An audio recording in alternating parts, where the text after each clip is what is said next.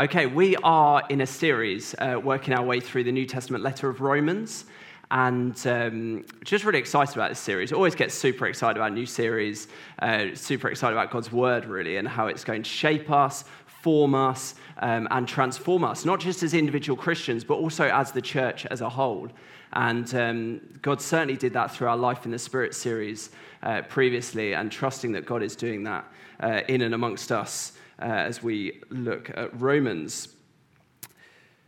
Okay, the reality is that we live in a world of division, a world of division, of boundary marking. We've got this sense of I'm in this party, you're in that party. I'm in, you're out. You believe that, you must be fill in the blank. You have that lifestyle. How could you live like that? Reading the comments of some YouTube videos, especially where they center around debates or um, seemingly controversial, controversial views, um, it just shows us how much division there is in the world and how divided, really, people's hearts and minds are. Through Romans, Paul, and indeed primarily God, is breaking down every dividing wall between every man, woman, and child. It's incredible. It's what the gospel does, it's who God is. In the instance of Romans, it's breaking down the barriers between Jews and Gentiles. The Jews and Gentiles, they were even more uh, different, if you can imagine it, than like Labour voters and Conservative voters or the Green Party. They're just totally different, opposite ends of, of the spectrum in terms of lifestyle and beliefs. And yet, God God's plan is to unite all people together. Perfect unity, not only between one another, but between man and woman and God. Now, to help us orient ourselves, because we're going to be covering Romans chapter 2 and chapter 3 today, okay? So we've got a lot uh, to cover. But to help us orient ourselves, I just would love Jacinta, oh, there you are, brilliant, to come up. And Jacinta's going to read um, the story that Jesus told of the prodigal son.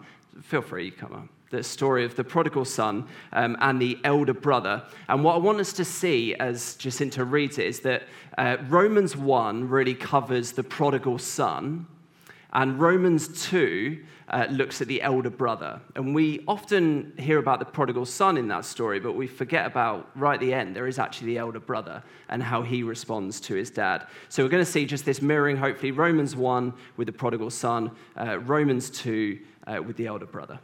Okay? Yeah, of course.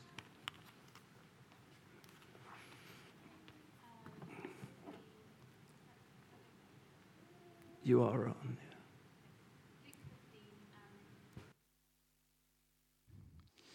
Jesus, ooh, Jesus. okay, great. Jesus continued There was a man who had two sons. The younger one said to his father, Father, give me my share of the estate.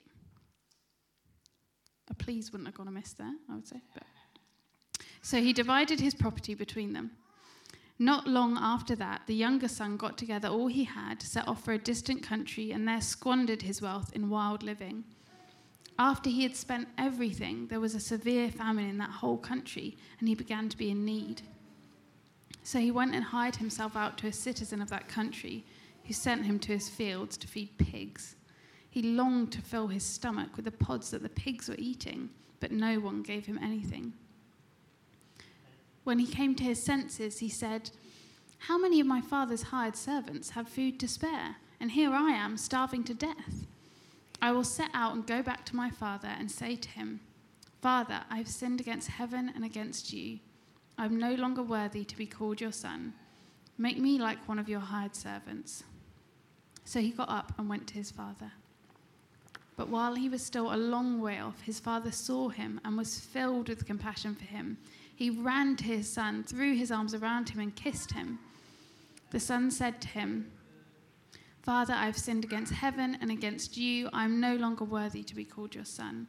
But the father said to his servants, Quick, bring the best robe and put it on him. Put a ring on his finger and sandals on his feet. Bring the fattened calf and kill it let's have a feast and celebrate. For this son of mine was dead and is alive again. He was lost and is found. So they began to celebrate. Meanwhile, the older son was in the field. When he came near the house, he heard music and dancing. So he called one of the servants and asked him what was going on. Your brother has come, he replied, and your father has killed the fattened calf because he has him back safe and sound. The older brother became angry and refused to go in. So his father went out and pleaded with him. But he answered his father, Look, all these years I've been slaving for you, and you never and I've never disobeyed your orders. Yet you never gave me even a young goat so I could celebrate with my friends. But when this son of yours, who has squandered your property with prostitutes, comes home, you kill the fattened calf for him. My son, the father said, you are always with me, and everything I have is yours. But we had to celebrate and be glad because this brother of yours was dead and is alive again. He was lost and is found. This is the word of the Lord. Amen. Thank you, Jacinta. Okay, so Romans 1 equates to the prodigal son, and we covered this last week. Steve uh, looked at the person who rejects God and chases after other things for happiness, for satisfaction, for hope. Because we are all designed to worship as humans, if you take God out of the equation of your life, all we're left with is to worship created things, the things around us. So, people or possessions or money or sex or power. That's all we're left with to worship.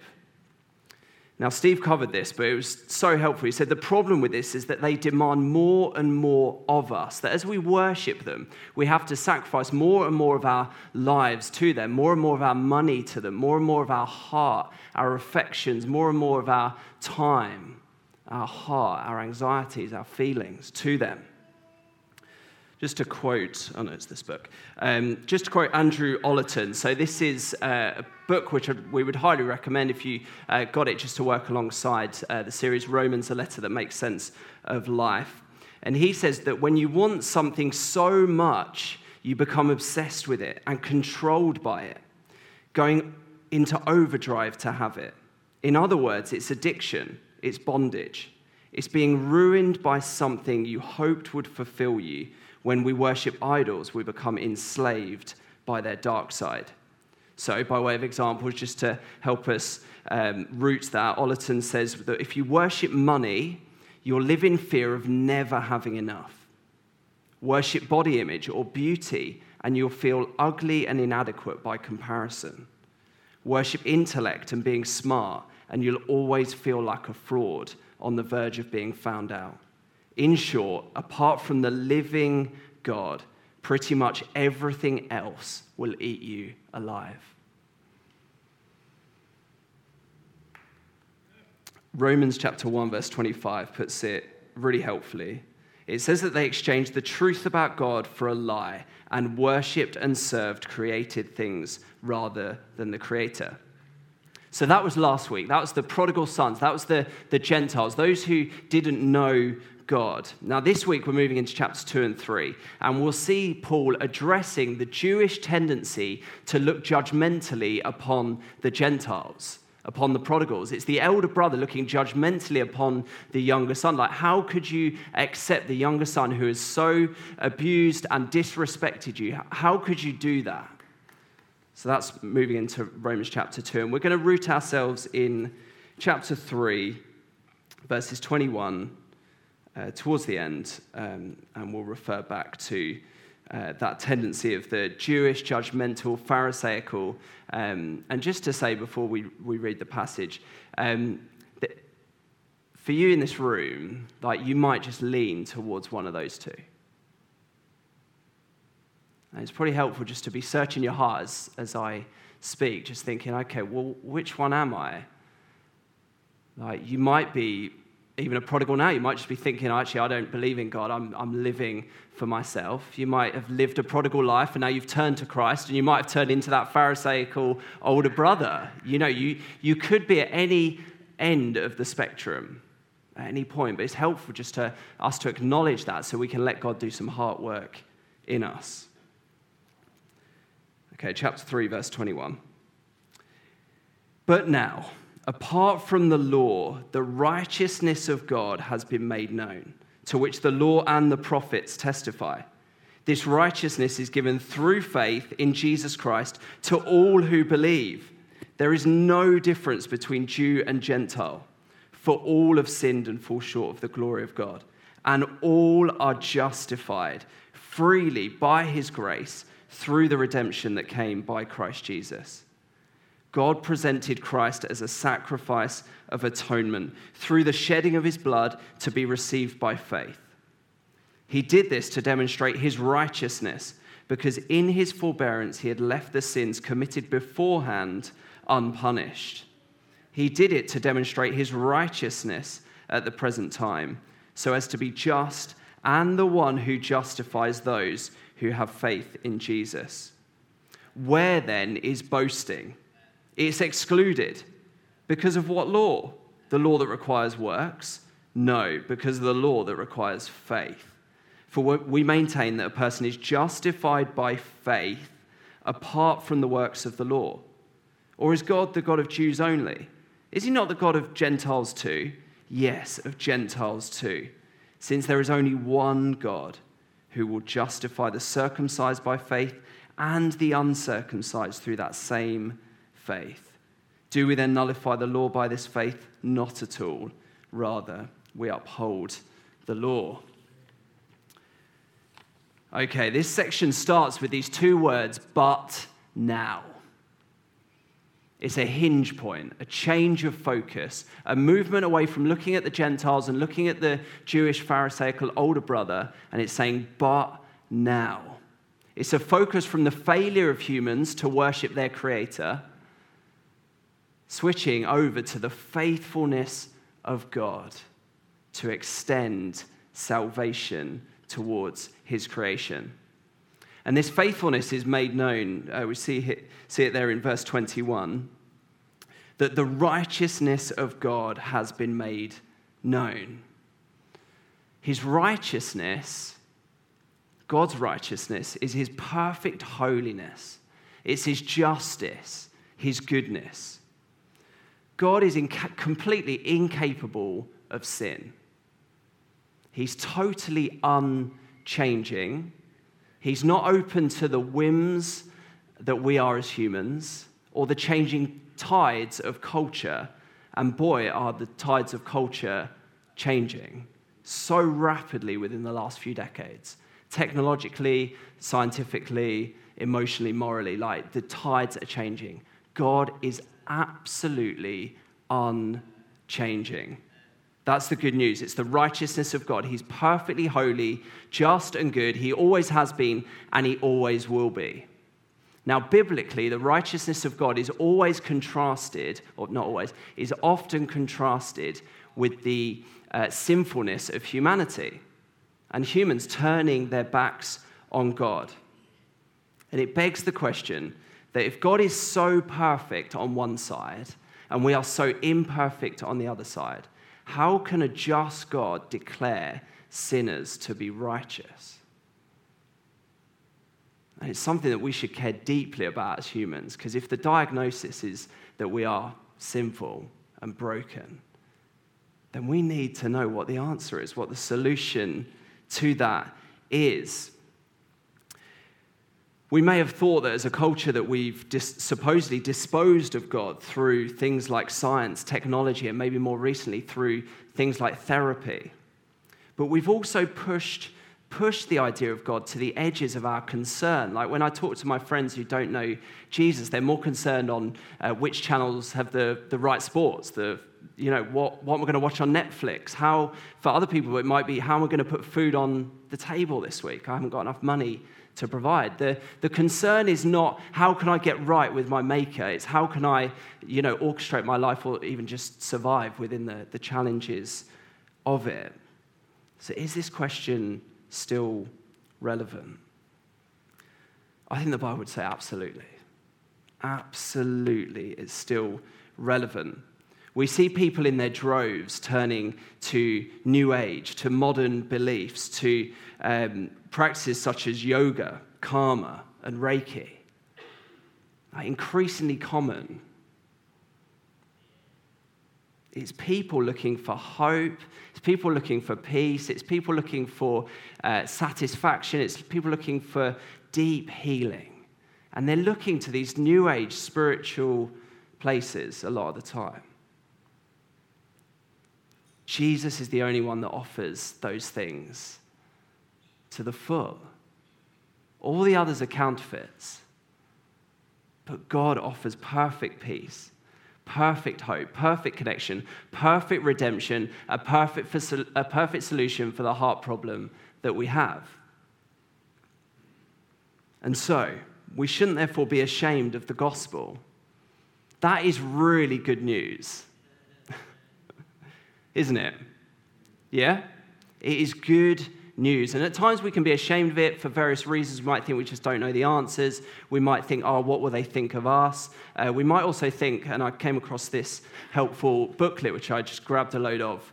Um, and put on your seat. So please do take these. But sometimes we can think, like, what is even the law at the moment? Like, am I allowed to share my faith in the workplace? Like, what, what sort of ground is that? Am I allowed to pray for people in the workplace? Things like that. All questions that are in the media at the moment really helpful, simple little booklet um, produced by the Evangelical Alliance. So do take that home, read that. I think that will give you some confidence to know actually we have great freedoms in this country to be able to share Jesus with people. Okay.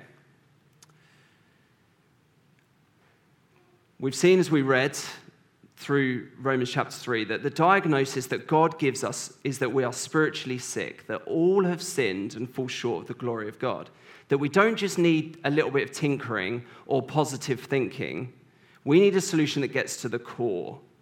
And the solution that God gives is, is written there in verse 24, where it says that all are justified freely by his grace through the redemption that came by Christ Jesus. So we've talked about righteousness, talked about God's perfect righteousness. We are unrighteous. This deal of justification is being made righteous. And that's what God does freely, gives us freely. It's the good news that we can be forgiven, that we can be made right with God, not because of anything we've done, but because of what Jesus Christ did for us. To be justified means to be declared righteous, to be declared not guilty, perfect, absolved of guilt, acceptable. It's not that we didn't do the things that we're now ashamed of or the things that we uh, know are wrong, but that God still declares us righteous. So that we go into the courtroom knowing we're guilty and we come out declared not guilty because of the blood of Jesus. Now, Paul uses two connection uh, points uh, in the passage to help the people, the readers, the hearers understand what does this justification look like? And he uses the ideas of slavery and sacrifice. Verse 24. So read that again. All are justified freely by his grace through the redemption, that's the slavery word, or the slavery connection that came by Christ Jesus, God presented Christ as a sacrifice of atonement through the shedding of his blood to be received by faith. That's the sacrifice. So there's this deal of slavery and sacrifice. Let's take slavery first. The Gentile hearers would have uh, received that um, and thought of Roman slavery. Was a big deal in that society. A third of Gentiles within that society would have been slaves. A huge number. Every third person would have been a slave. Many were captured in foreign lands, brought to Rome essentially as human machines. They were sold in slave markets. They had to walk along with price tags around their neck. They were completely and totally dehumanized treated as inferior as inhuman. I wonder how they would have received the good news of spiritual liberation in Christ. I think they would have found great hope and comfort in the gospel of redemption. Great hope that they were loved by God no matter their status in society.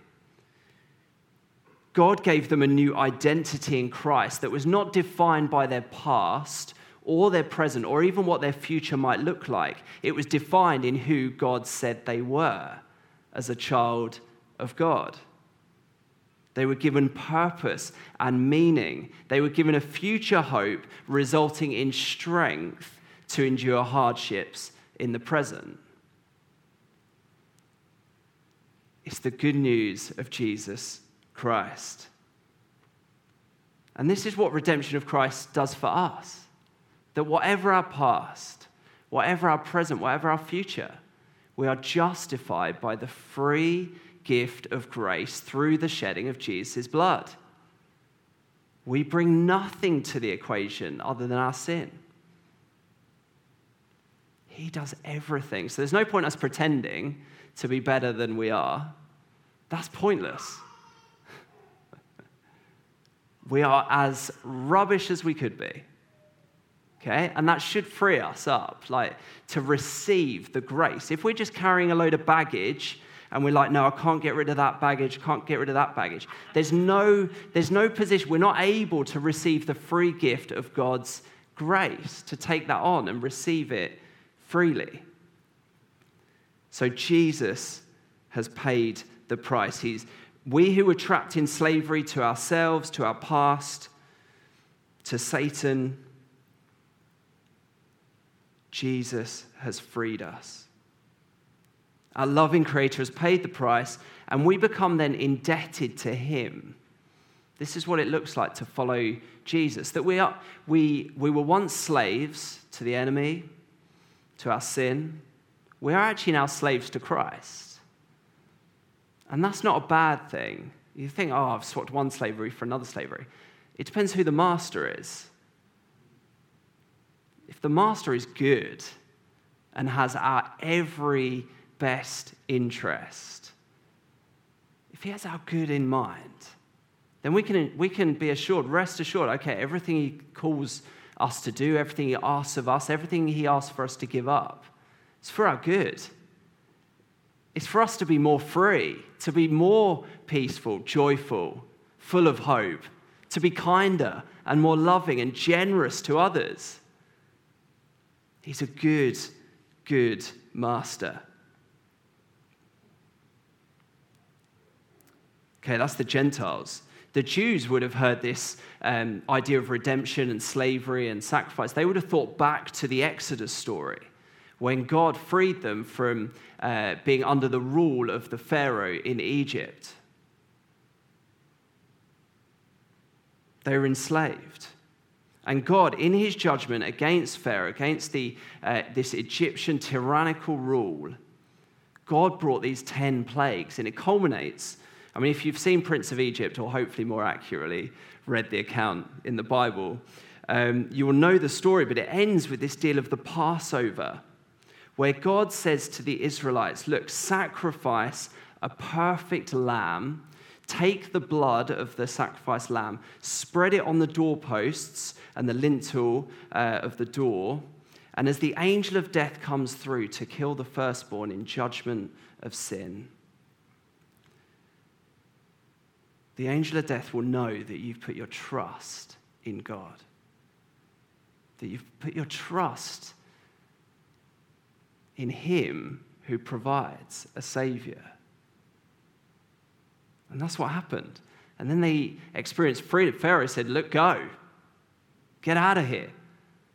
They went through the Red Sea into the wilderness, ended up in the promised land, but they experienced freedom. And so the Jews would have, would have thought, yeah, okay, redemption, freedom from sin, from slavery, from brokenness into new life, into the promised land, into a life uh, of abundance.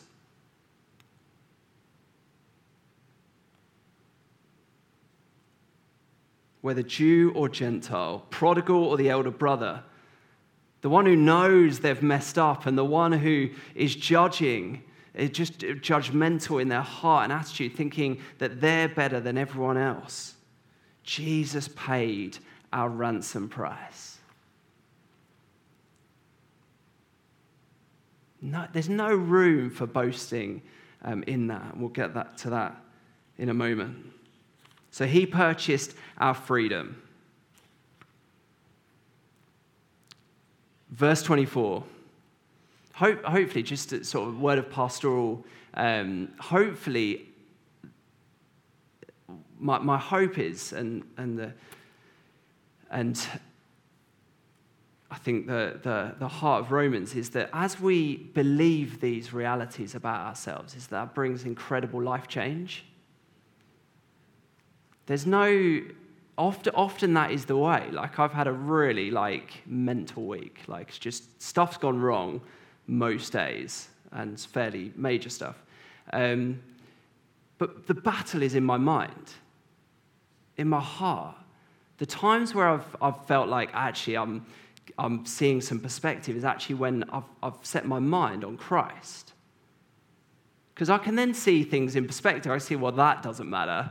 Or I could learn from that. Or maybe God's teaching me that because I didn't learn that last time. It's all up here. So as we embrace these truths that actually we're set free in Christ, we're sons and daughters of Him, we're loved, we're accepted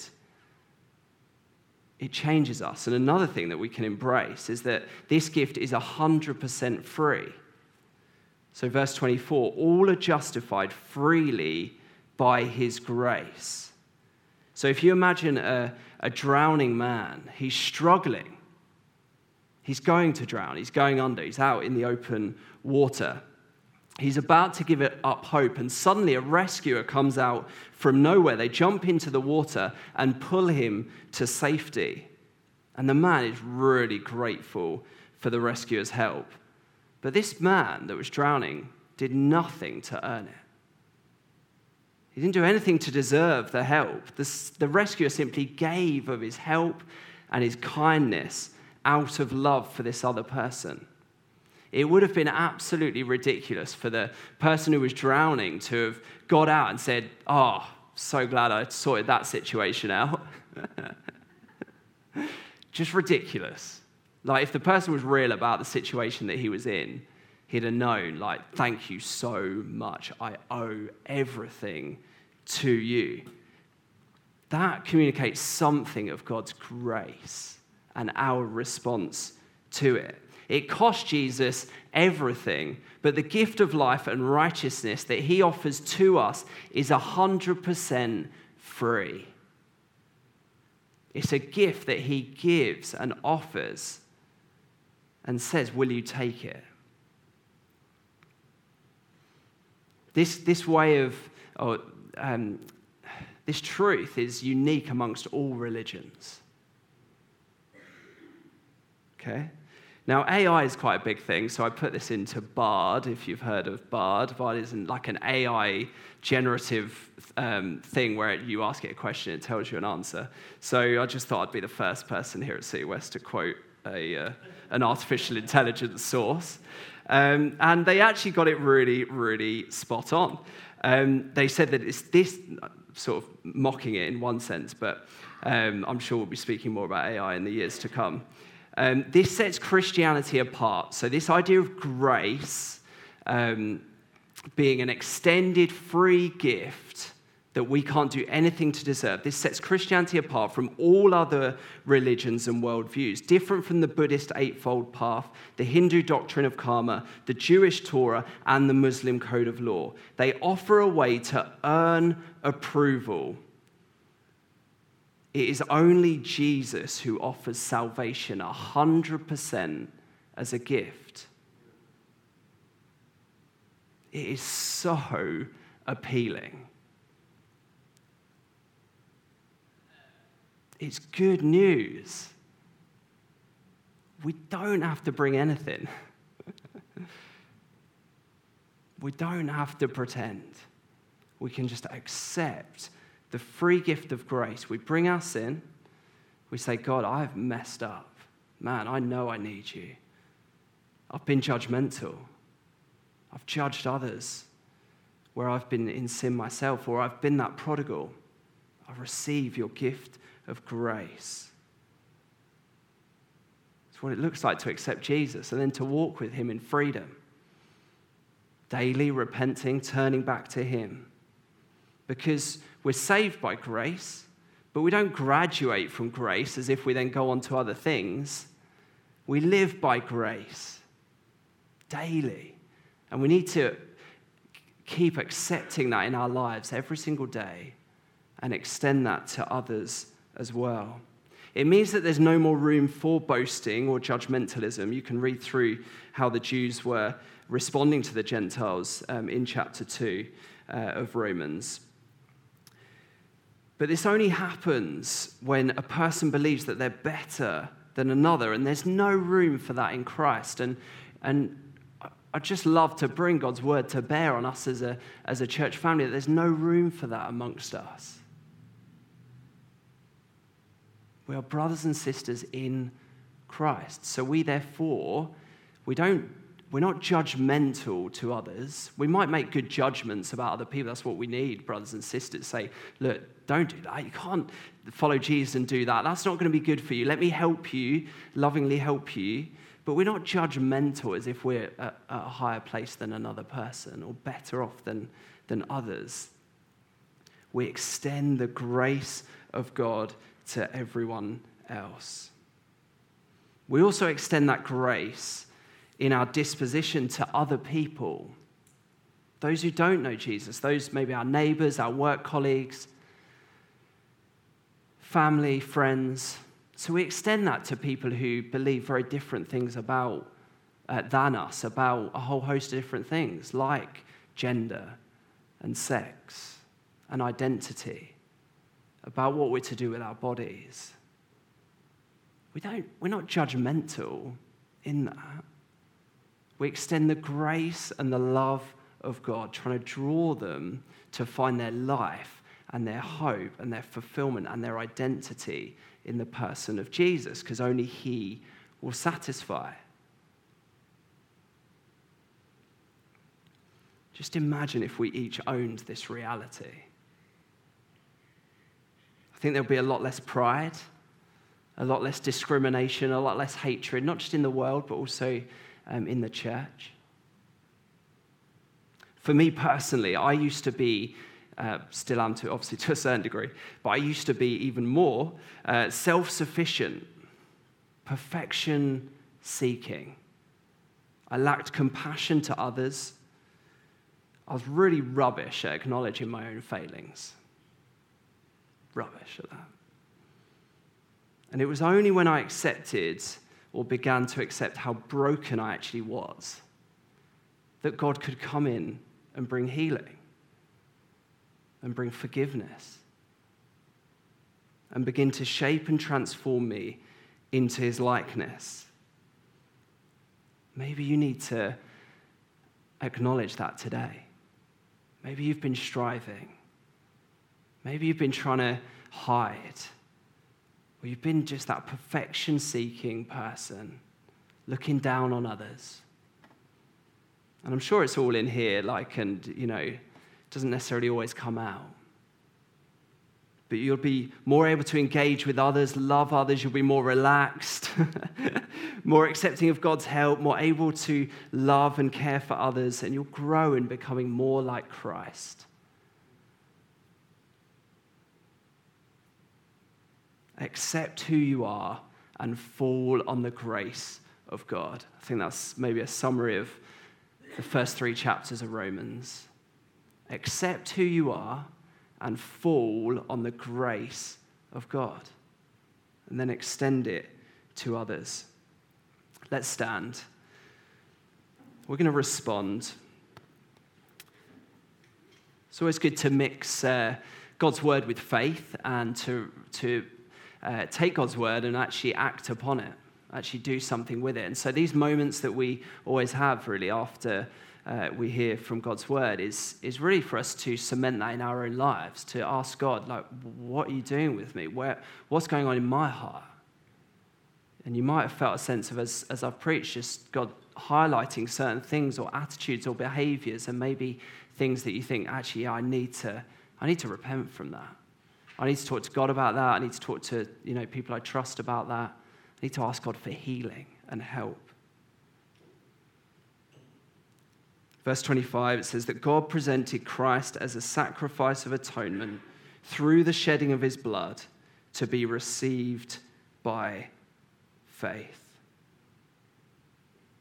We can respond as we, we sing. I just want to give us an opportunity um, uh, now for, well, for people who want to respond to Jesus for the first time. Okay, so maybe you've just not been a follower of Jesus before. You want, you've heard about sin, you've heard about God's grace, and through the cross, Him dying, taking that upon Himself, and offering new life. And you want that new life in Jesus. So if we could just all close our eyes as we respond, it's between you and Jesus, but I want to give you sort of a sort of public way of just responding to that. So if that's you, you just want to say, yeah, I want to accept Jesus, I want to follow him, just raise your hand so I can, I can see because I just want to pray for you.